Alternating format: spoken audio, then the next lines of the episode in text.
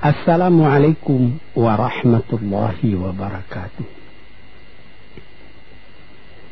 Tuan-tuan, saudara-saudara, ibu-ibu dan bapak-bapak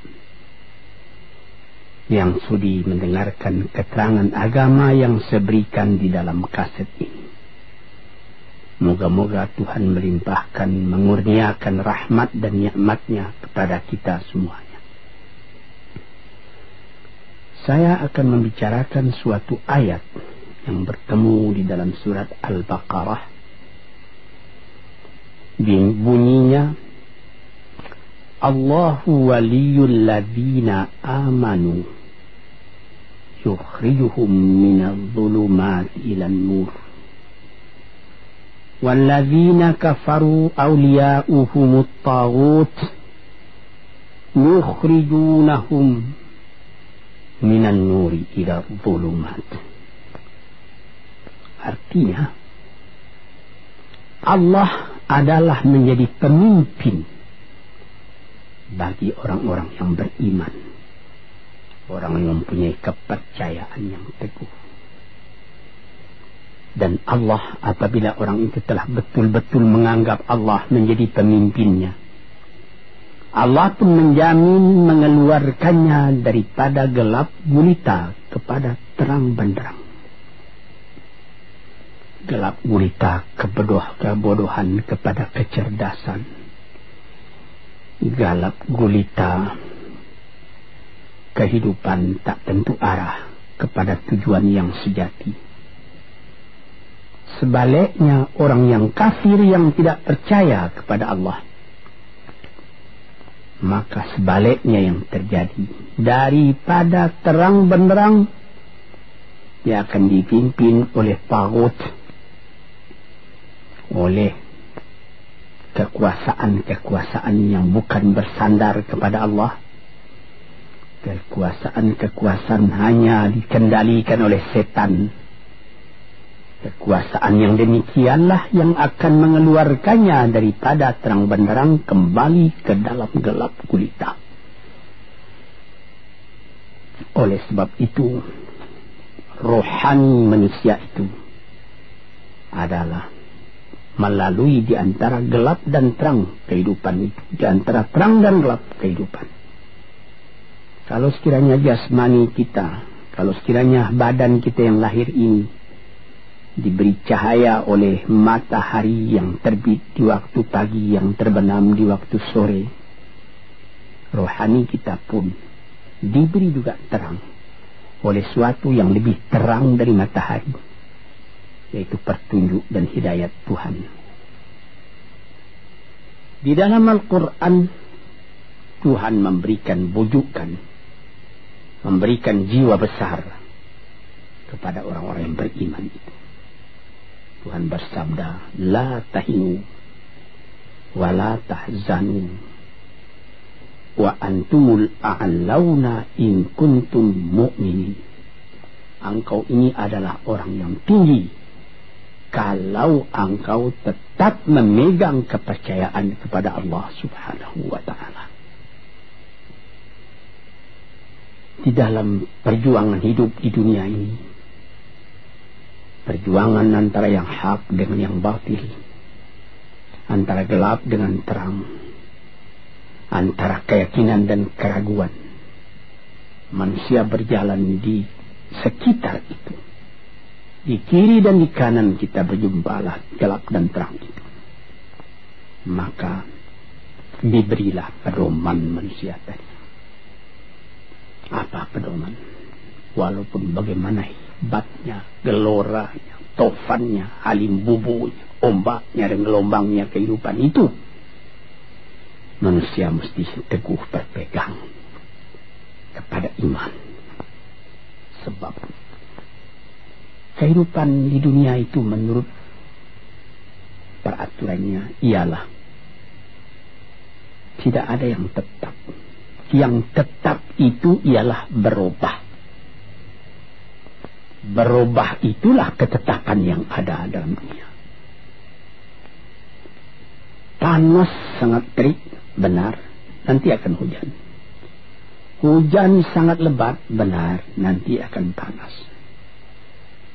Di suatu tempat terjadi hujan yang lebat berhari-hari timbul banjir. Iya, banjir itu tidak tiap hari, nanti dia kering lagi. Ah, di laut pun demikian pula. Ada pasang naik, tergenang ke atas. Besok pagi air itu sudah kering lagi, surut pasang. Begitulah kehidupan di dunia itu itu harus kita yakini supaya kita jangan terombang ambing dalam kehidupan itu. Kalau kita sudah mulai terombang ambing, tahu-tahu walaupun bagaimana terangnya hari gelap timbul dalam jiwa kita sendiri. Walaupun panas terik,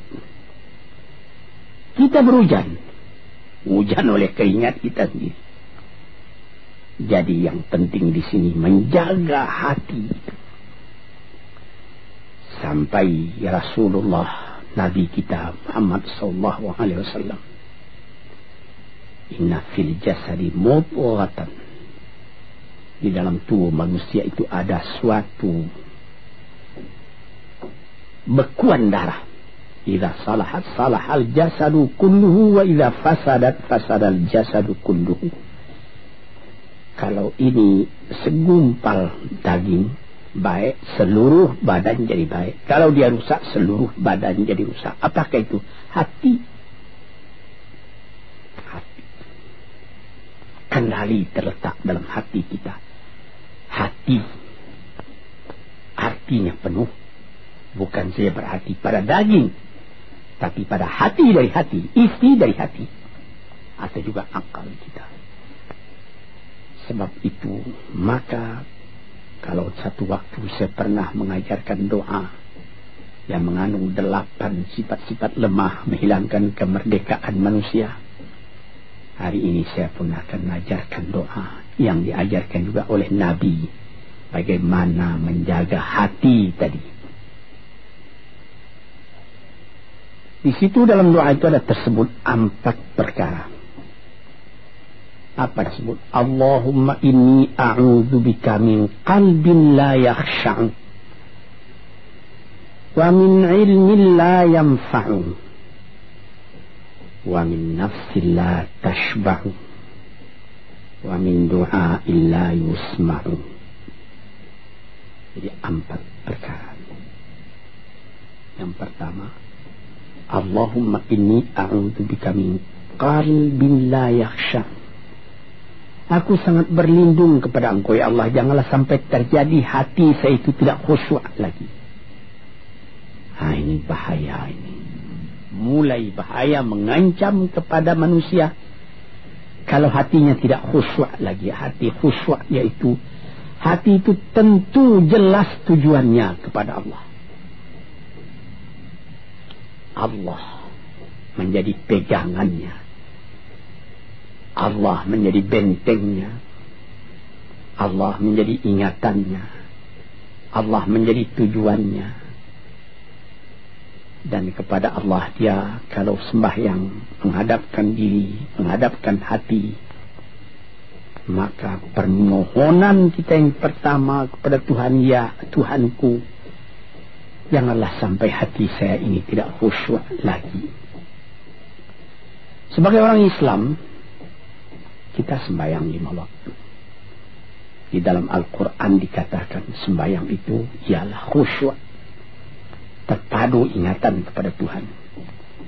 Tapi kalau kita sudah hati itu sudah mulai ditimbuhi, ditumbuhi penyakit, walaupun sembahyang mulai ya Allahu Akbar pikiran sudah menjalar kepada yang lain. Piutang belum menerima, utang belum terbayar makanan belum masak, macam-macam lah yang teringat. Padahal kita dalam sembahyang. Ini apa arti sembahyang tadi lagi? Ini sudah mulai berbahaya ini. Banyak orang yang tidak meninggalkan sembahyang, tapi ini ada bekas dari sembahyang itu kepada kehidupannya.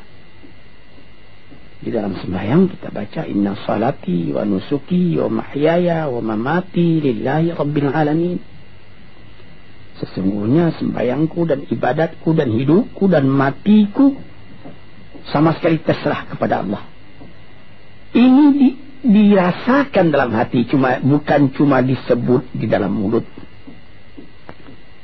Bagaimana dikatakan bukan jadi lip service sebagai seput tangan penggosok-gosok mulut bukan begitu. Yang dari hati. Kalau sudah dari hati yang khusyuk ini berbekas kepada kehidupan.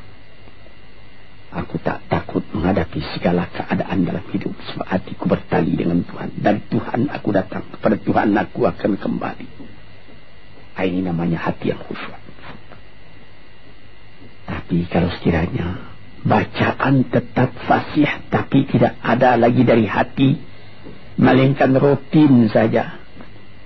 Bayang, lima waktu sehari semalam tapi tidak merubah kepada perangai tandanya sembahyang tadi tidak khusyuk.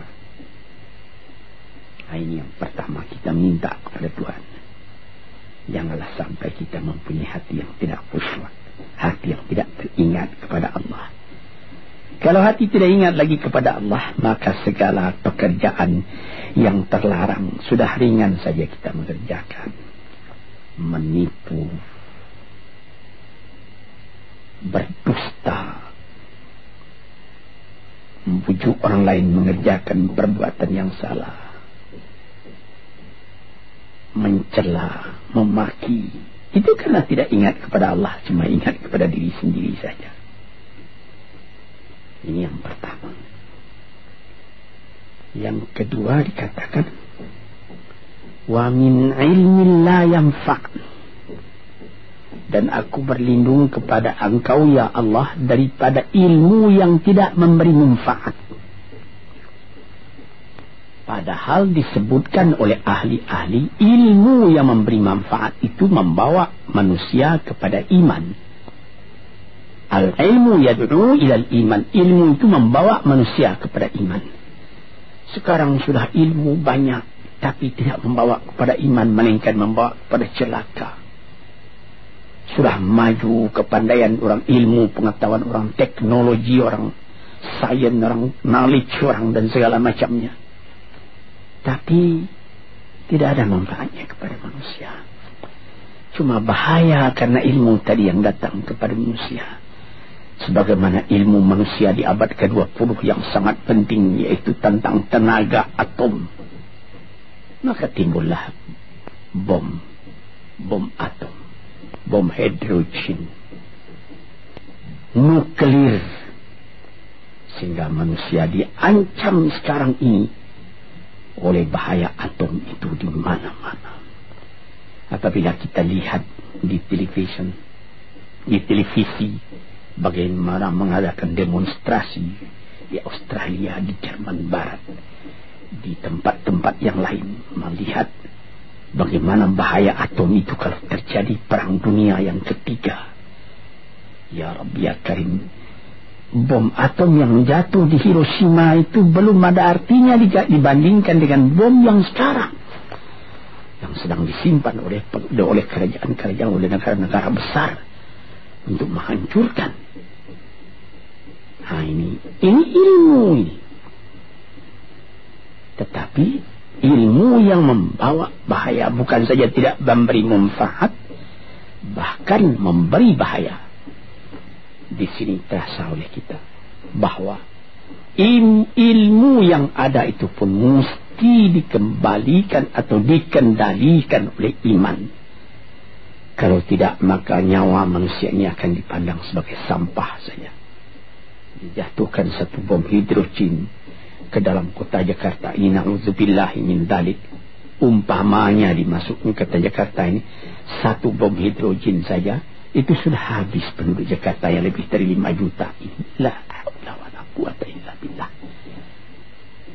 Ini minta kepada Tuhan ya Allah majulah ilmu manusia majulah teknologi manusia tetapi jangan hendaknya kemajuan itu membawa kepada bahaya Jangan ilmu pengetahuan itu membawa kepada yang tidak memberi manfaat. Ini ini doa yang kedua kepada Allah Tuhan sarwa sekalian alam. Yang ketiga disebut lagi wa min nafsilla tashba'u dan aku berlindung kepada Allah daripada nafsu daripada diri daripada ego daripada tiap-tiap masing-masing diri ini yang tidak merasa kenyang. Ini juga bahaya besar. Inilah yang menimbulkan penjajahan di dunia. Inilah yang menimbulkan disebut dalam bahasa Arab Al-Ghazul Fikri. Penjajahan. Sesudah perang dunia kedua sudah banyak negeri-negeri yang merdeka. Tetapi sekarang timbul lagi penjajahan baru. Apa? Penjajahan fikiran.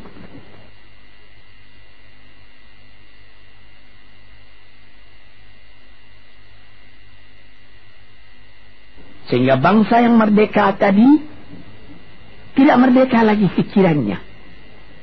Dia merdeka di dalam meniru kepada bangsa yang lebih kuat. Itu namanya terjajah juga.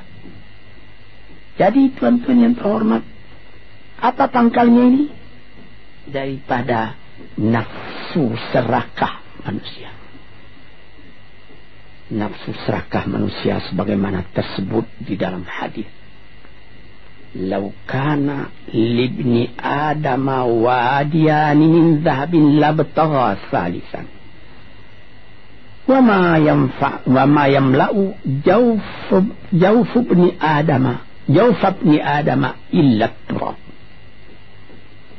kalau manusia itu mendapat suatu lembah yang penuh dengan kekayaan emas suatu lembah dia ingin supaya mendapat satu lembah lagi yang penuh juga dengan emas. Dapat dua lembah dia minta tiga lembah lagi yang penuh dengan iman. Nafsu manusia tidak pernah kenyang. Padahal akhirnya kalau dia sudah menutup mata, tidak ada yang akan memenuhi perutnya melainkan tanah. Saya teringat akan cerita yang disampaikan oleh Graf Leo Tolstoy, pujangga Rusia yang terkenal. Bahwa orang yang tidak mempunyai nafsu yang kenyang itu, pada suatu hari katanya, ada satu orang orang kaya mempunyai tanah yang luas. Dia mengatakan kepada orang, boleh tuan-tuan mengambil tanah kepunyaan saya ini berapa tuan suka, berapa tuan mau. Syaratnya cuma begini, sepanjang yang tuan tuan berjalan dari timur ke barat, lantas sebelum matahari terbenam tuan sampai kembali ke tempat tuan melangkah pertama tadi. Nah, berapa saja tuan suka, boleh ambil tanah ini. Maka datanglah si tamak tadi tuan yang punya asli tanah tadi mengatakan bawalah bakal jangan lapar di jalan nanti baik dibawanya nasi sebungkus dia berjalan jalan jalan dari pukul tujuh pagi kalau diambil kekuatan hendaknya pukul sepuluh dia sudah makan melangkah lagi beberapa ratus meter atau sekian nanti boleh kekuatan buat kembali sehingga sebelum matahari terbenam, dia sudah sampai ke tempat dia menuju bermula. Tetapi ini orang bernafsu betul, dia minta supaya banyak tanah yang dapat didapatnya.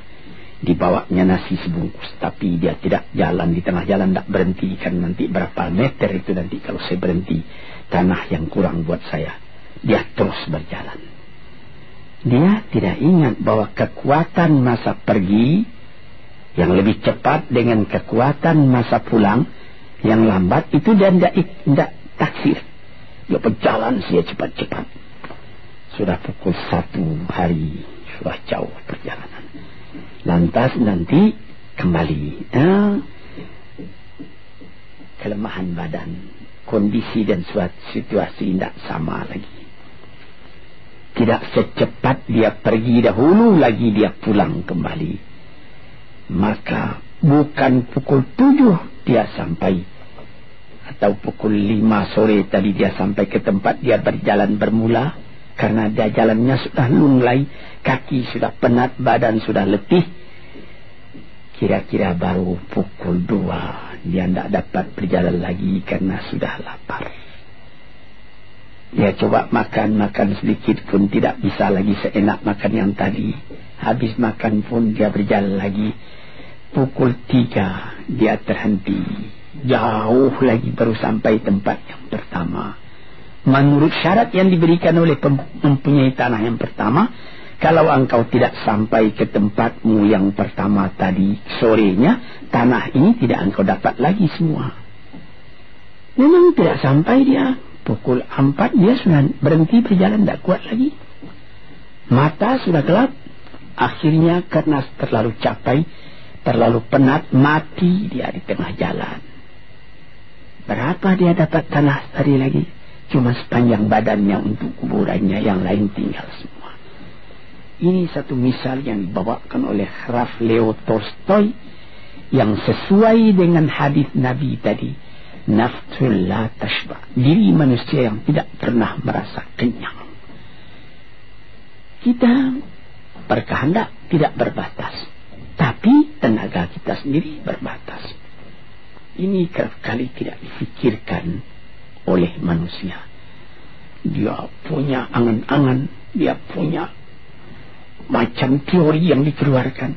Dia lupa bahwa nanti tenaganya itu akan terbasas karena sakit, karena lapar, karena tua. Sebagaimana pepatah dari nenek moyang kita, tanda-tanda dikirimkan lebih dulu bahwa kita tidak akan lama lagi di sini. Apa? Rambut, gigi, mata sudah mulai kabur. Uban sudah mulai bertabur. Gigi sudah mulai gugur. Kulit sudah mulai kendur. Kalau mata sudah kabur, uban sudah bertabur gigi sudah gugur, kulit sudah kendur, sudah empat perkara. Yang kelima ialah pintu kubur. Nah, ini kerap kali manusia lupa yang demikian. Sebab itu dikatakan, ya Tuhanku, janganlah sampai aku ditumbuhi oleh penyakit nafsu yang tidak mau kenyang-kenyang itu. Nah ini, kemudian itu timbul lagi doa yang keempat. Disebutkan di situ, wa min du'a illa yusma. Ini lebih berbahaya lagi. Ini sudah puncak dari bahaya apa artinya? Dan aku berlindung kepada engkau ya Allah. Daripada doa yang tidak didengar lagi. La ilaha illallah. Mendoa mendoa ya Allah ya Allah. Kasih aku ini kasih aku kesempatan tapi tidak didengar lagi. Tuan-tuan para pendengar kasetmu yang tercinta. Ada tersebut dalam hadis Nabi. Wa malbasuhu haramun. Wa mashrabuhu haramun. Wa hudhiya bil haram. Ya Rabb, Ya Rabb, fa'anna yustajabu lah. Ash'asa, aghbara. Badan sudah penuh dengan kekotoran penuh debu. Yang muduk ilai ilai yadaihi ila sama menadahkan tangan keduanya ke langit. Ya Rabbu ya Rabbu ya Tuhanku tolong aku ya Allah bela aku. Padahal yang dimakan haram yang diminum haram dibesarkan dengan yang haram. Fana yustajabulah. Dengan jalan apa Allah Ta'ala akan mengabulkan doa itu badan kotor menghadap kepada yang bersih meminta diberi kebersihan. Bagaimana caranya? Tuan-tuan yang terhormat pernah dalam Quran Tuhan mengatakan la yanzuru ilaihi wa la yukallimuhum Allah wa la yanzuru ilaihi. Allah tak mau mengajak dia bercakap dan Allah tidak memandang kepada dia. Saya sendiri dengan segala kerendahan hati mengatakan bagaimana beratnya kita bertemu dengan seorang orang besar Lalu dia mengulurkan tangan kepada kita. Tapi mata kita tidak dilihatnya. Sengsara rasanya. Bagaimana dengan Tuhan kalau Tuhan tak mau melihat kita? Nah, sebab itu, para pembaca, pendengar kaset yang tercinta, berdoalah kepada Tuhan supaya hati kita selalu terbuka.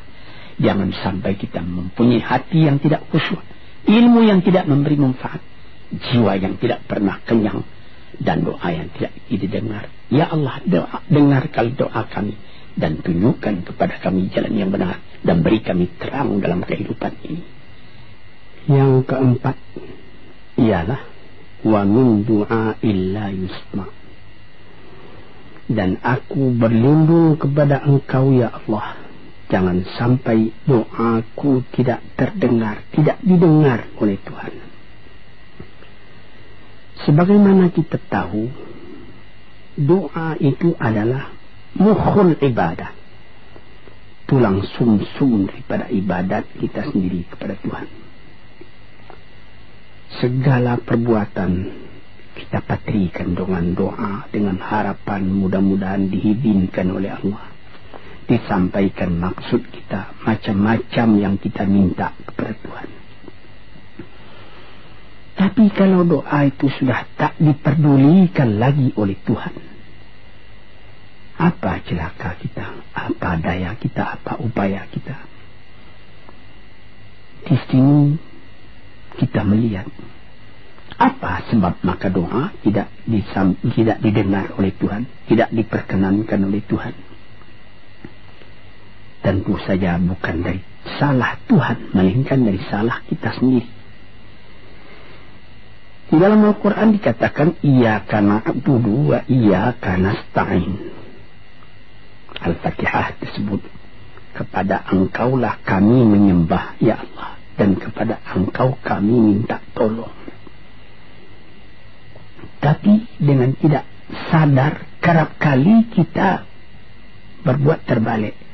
Ia karena stain wa ia karena abudu kepada engkau kami minta tolong lalu kepada engkau kami menyembah minta tolong dulu baru menyembah.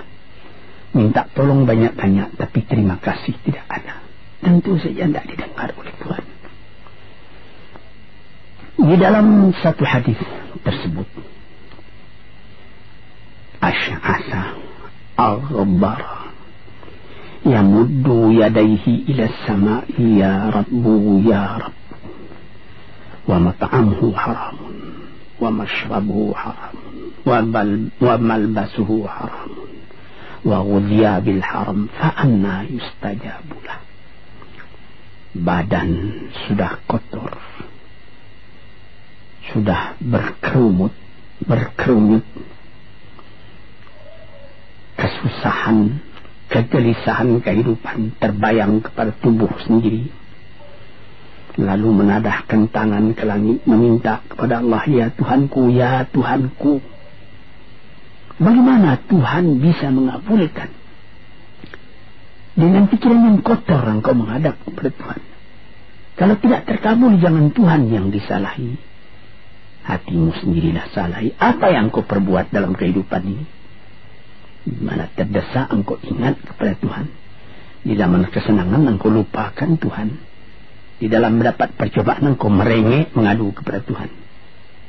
Jiwa yang seperti ini janganlah sampai timbul pada diri kita sendiri. Saya sudah mengalami apabila saya berhadapan-hadapan dengan orang besar. Saya ingin dia menghadapkan matanya kepada saya. Apa kabar saudara? Kabar baik. Dia lihat mata saya, saya lihat mata dia. Tapi kalau ketika dia bersalam dengan saya, dia melihat kepada orang lain bukan main sakit hati saya. Apa salah saya maka dia begitu? Mengapa tidak saya yang dipandang? Sedangkan dengan sesama manusia lagi begitu perasaan kita. Bagaimana dengan Tuhan? La yang nuru ilaihim wa la yukallimuhum. Allah tidak memandang sebelah mata kepada Allah kepada kita. Allah tak mau cakap, tidak mau bercakap dengan kita sepatah pun. Langit mana tempat kita bernaung, bumi mana tempat kita berpijak kalau sudah demikian keadaannya. Nah, ini yang dijaga tuan-tuan yang terhormat dalam doa keempatnya itu. Hati janganlah sampai tidak khusyuk. Ilmu janganlah sampai tidak memberi manfaat. Nafsu janganlah sampai tidak kenyang. Dan doa janganlah sampai tidak didengar. Saudara-saudara, moga-moga Allah memberikan kepada kita hati yang terang sebagaimana ayat yang mula-mula saya sebut tadi Allahu waliyul ladzina amanu yukhrijuhum minadh dhulumati ila nur Allah lah jadi pemimpin bagi orang yang beriman sehingga dari gelap gulita dibawa dia oleh Tuhan kepada terang benderang walladzina kafaru tetapi orang-orang yang sudah tidak ada kepercayaannya kepada Tuhan Aulia uhumut tawud yang menjadi pemimpinnya bukan Tuhan tapi setan dia akan membawa orang itu daripada terang benderang ke dalam gelap gulita. Kita jadi meraba-raba dalam gelap kehidupan. Dalam meraba-raba itu masih ragu entah ke mana akan pergi. Maut pun datang. Gelap selalu. Di dunia gelap, di akhirat pun gelap. Na'udzubillahi min dalik. Hadirin yang terhormat. Para peminat kaset ini. Moga-moga semuanya ini menjadi kenang-kenangan kepada Tuhan di dalam perjalanan yang jauh di dalam keistirahatan hidup sehingga mendapat ketetapan hati dan tumak nina Assalamualaikum warahmatullahi wabarakatuh